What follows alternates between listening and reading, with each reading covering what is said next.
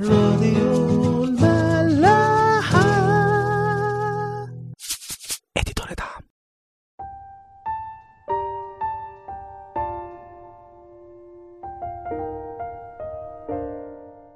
مساء الخير واهلا بيكم في حلقة جديدة من عيش وملح. امبارح كنا بدأنا مع بعض سفر صمويل تاني الإصحاح الأول. داوود بعد ما هزم العمالقة استرد مراتاته الاتنين أخي نوعم وأبي جايل وأخد الغنايم ورجع تاني عشان يبني سقلغ من جديد. في اليوم التالت من رجوعه جاله راجل عماليقي وحكاله قصة هزيمة شعب إسرائيل قدام الفلسطينيين. الفلسطينيين موتوا ناس كتير قوي من إسرائيل وموتوا ولاد شاول التلاتة.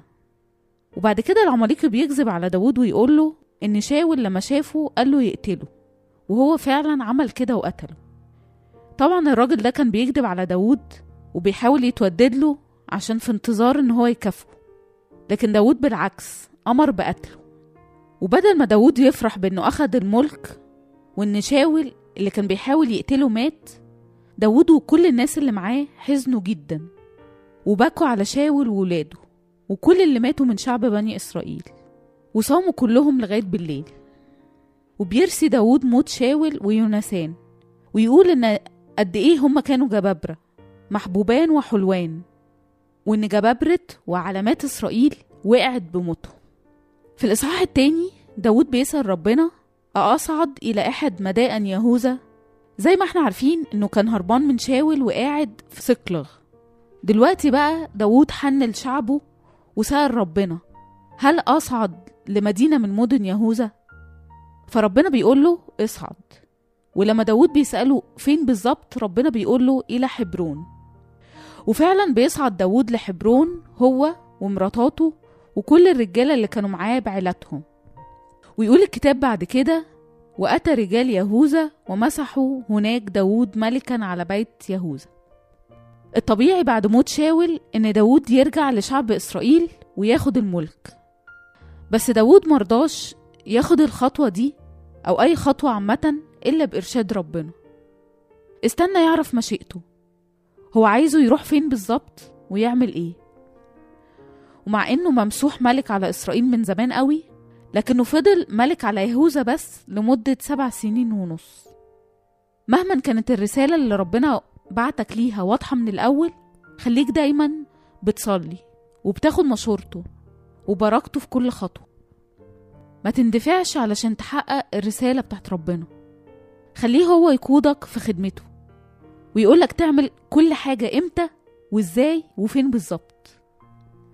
على فكرة إحنا فعلا كتير مش بنعمل كده. في الأول خالص بنصلي إن ربنا يظهر رسالته ومشيئته في حياتنا. بس بعد ما النور ينور كده ورسالة كل واحد توضح قدام عينيه ساعات بنهدي في الصلاة. بنبقى حاسين إن إحنا خلاص عرفنا السكة.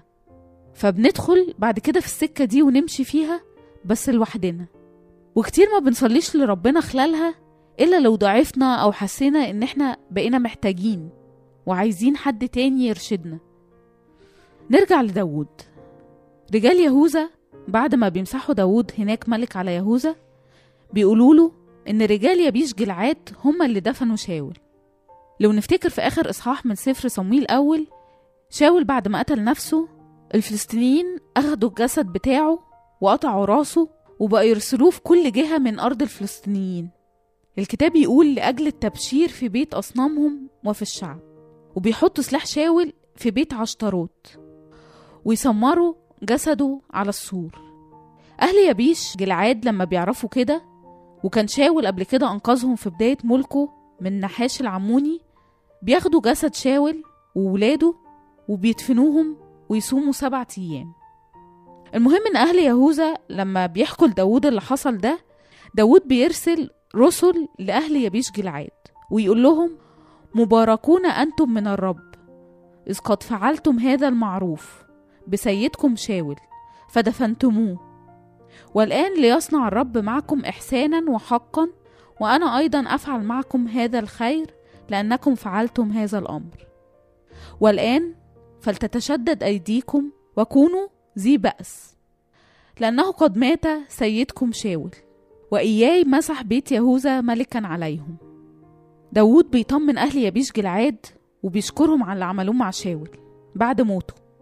أهل يبيش جلعاد ممكن يكونوا بقوا خايفين دلوقتي إن الشخص اللي كان بيحميهم مات وإن أي حد دلوقتي ممكن يحاربهم ويستقوى عليهم بعد لما ما بقاش ليهم سند لكن ربنا بيبعت داود عشان يكمل مهمة شاول في حماية الناس دول. داود يقول لهم ما تخافوش أنا بقيت مكان شاول. كتير بيحصل معانا على فكرة الكلام ده. لما بنعتمد على حاجة أو حد إنه يبقى مصدر حمايتنا وسندنا. مطمنين إن إحنا معانا فلوس أو مركز أو سلطة. حتى إحساس إن الناس حوالينا سواء من أهلنا أو قرايبنا بيحسسنا بالأمان. بس بتيجي لحظة ساعات في حياة الواحد وبيخسر مصدر الأمان اللي هو كان معتمد وساند عليه. كل الفلوس اللي معاك تروح في لحظة. أو ببساطة الشغل بتاعك والبزنس يتأثر بأي ظروف حصلت زي ما حصل في البلد كده الفترة اللي فاتت. وأكبر حاجة ممكن تحصل إنك تفقد حد من أهلك سواء والدك أو والدتك أو حد قريب ليك. في اللحظة دي بنحس إن مصدر الأمان بتاعنا اختفى وبقينا من غير سند. بس ربنا بيقول لنا أنا ما زلت موجود. أنا اللي بحمي وأنا اللي بسدد الاحتياج. أنا الأب الحقيقي اللي مش هيسيب ولاده محتاجين لحاجة. يقول في سفر أشعية 49 عدد 15 هل تنسى المرأة رضيعها؟ فلا ترحم ابن بطنها؟ حتى هؤلاء ينسين وأنا لا أنساك. وفي تثنية 15 عدد 18 يقول الصانع حق اليتيم والأرملة والمحب الغريب ليعطيه طعاما ولباسا. صدقوني ربنا بيدبر كل احتياج عند الواحد. بيدي سلام وتعزية لأنه هو مصدر الأمان والسند الحقيقي في حياتنا. اللي بيفقد حاجة أو حد عزيز عليه بأي طريقة ربنا ما بينساهوش وأكيد بيعوض وبيرفع. هنا بعت داود لأهل يبيش جلعاد. اللي هو أحسن من شاول كمان بمراحل.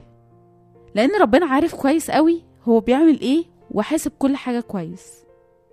رجاء يبيش جلعاد رجع وجالهم حد ماشي مع ربنا يحميهم ويقول لهم ما تخافوش اتشددوا أنتوا جبابرة بأس. نكمل معاكم بكرة. راديو ملاح. editoriada.